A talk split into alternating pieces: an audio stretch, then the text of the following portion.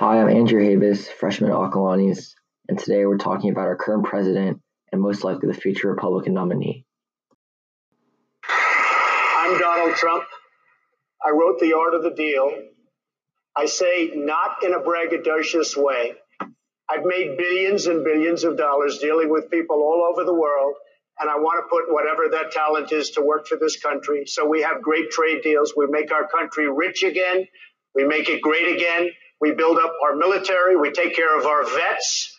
We get rid of Obamacare. And we have a great life all together. Thank you. Thank you. Yeah, that guy.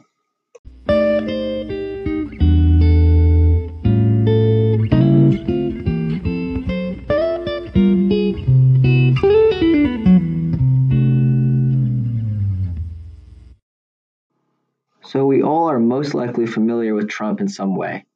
But if you don't keep up with the news all that well, here's a direct quote from Trump's campaign in 2015. So, Obama's talking about all of this with the global warming and that, and a lot of it's a hoax. It's a hoax. I mean, it's a money making industry, okay? Global warming a hoax? A money making scam?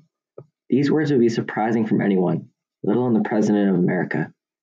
It's pretty hard to take Trump seriously since there are over thousands of scientists who have studied the field of global warming and disagree with him. So, what about Trump's background makes him worthy to say such things? Well, he started as a businessman, investing in real estate, and then moved into the television business. These occupations, in theory, do not translate well to the Oval Office, so there really should be no question to re elect him.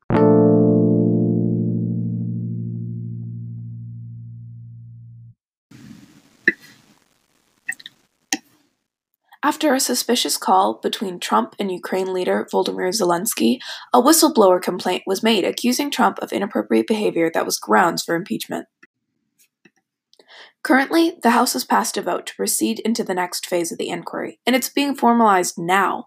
The threat of impeachment puts Trump's current administration and 2020 campaign in jeopardy. So, what was so wrong with the call? Many agree that the discussion between the president and Zelensky was inappropriate because Trump seemed to pressure Zelensky into investigating possible 2020 rival Joe Biden to eliminate competition. The Trump's administration response to the impeachment inquiries have not been very cooperative. On multiple equa- occasions, Trump has joked about the good old days when these spies were executed for treason.